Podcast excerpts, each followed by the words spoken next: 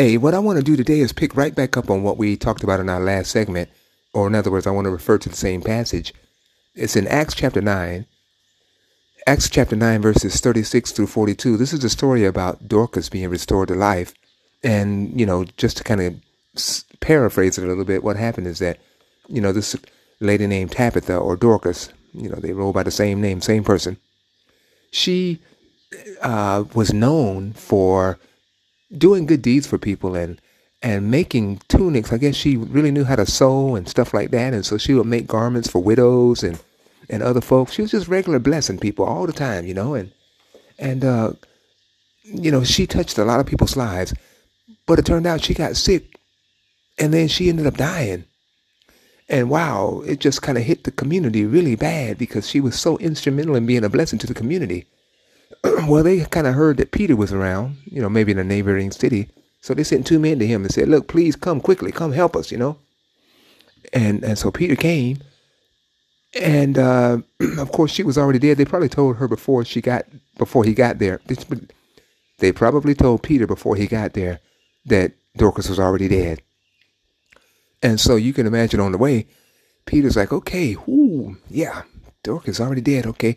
So he came and when he got there, the whole environment was charged with despair. Folk crying, folk showing the stuff that Dorcas made while she was with them.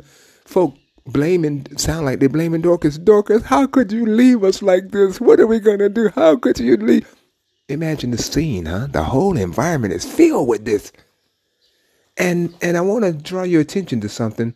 So I'll read verses 39 and 40, okay? So Peter rose and went with them and when he arrived, they took him to the upper room. All the widows stood beside him, weeping and showing tunics and other garments that Dorcas made, while she was with them. Verse 40, Acts 9:40. But Peter put them all outside and knelt down and prayed. And turning to the body, he said, Tabitha, arise. And she opened her eyes, and when she saw Peter, she sat up. Okay, I want you to see what Peter did and why he had, let's think about why he had to do it. It says that Peter, you know, when he got there, he knew God was going to use him. It says that he put them all outside. Now, what was he doing? Okay, he came into an environment, or I guess maybe, like I said, I, I believe they probably told him that that Dorcas had already died. Come quickly, come with us. You know, Dorcas has died his faith is in God using him to raise Dorcas back up. But when he gets to the house, he runs into a wall of despair, of disbelief, of hopelessness, and all of that. And so he had, it says he put them all out. And then it says something very important. He knelt down and prayed. It didn't say he put them all out and then went right to the body and, okay, come on up out of here. You know, come back to life. Uh-uh. He put them all out and then he knelt down and prayed. What I see in this and what I want to encourage you to do also is to understand that your environment has a lot to do with what you can believe God for. And your environment, the stuff that you're exposing yourself to or the stuff that you just find yourself exposed to can have a lot to do with whether your faith is effective or not. See, Peter had to look.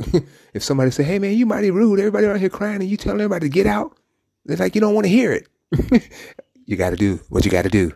So, see, Peter knew that that environment had the potential to affect his faith that God would use him to raise Dorcas back to life. So immediately he put them all out. And when he put them all out again, he didn't just go right to the body and say, "Come back, come back to life," or something like that. No, he knelt down and prayed. So he put them all out. And then he got before God in prayer and he allowed God to refocus him. He allowed God to refocus him on God's faithfulness, on what God said he would do. Uh, he that believes on me, the works that I do shall he do, and even greater than these shall he do, because I go unto my Father. He remembered, he allowed God to remind him of the promises of God, which never change. See, all of this was necessary before he could be used by God. See, and then after he prayed and everything, he turned to the body, and then the, the word of God says, let me see how it says it. He turned to the body. He said, Tabitha, arise. And she opened her eyes. When she saw Peter, she sat up.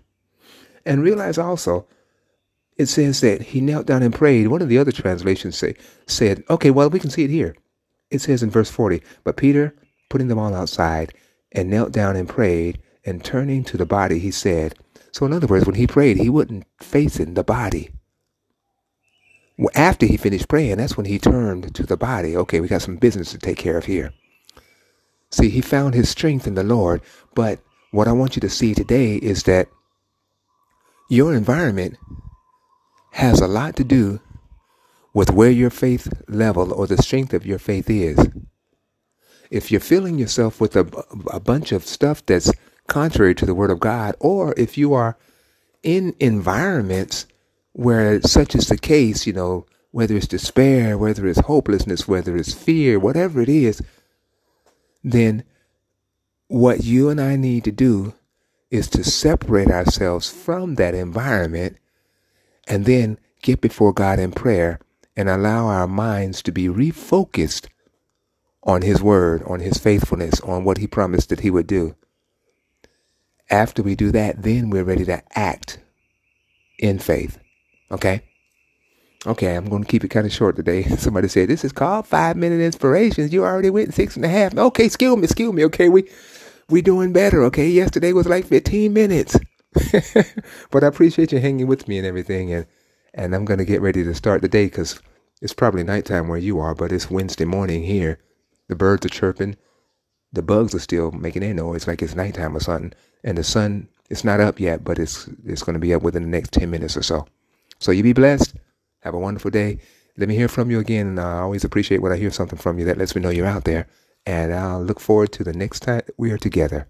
I thank God and I thank you for giving me another opportunity to share with you words that encourage and thoughts that inspire. See you next time. Bye bye.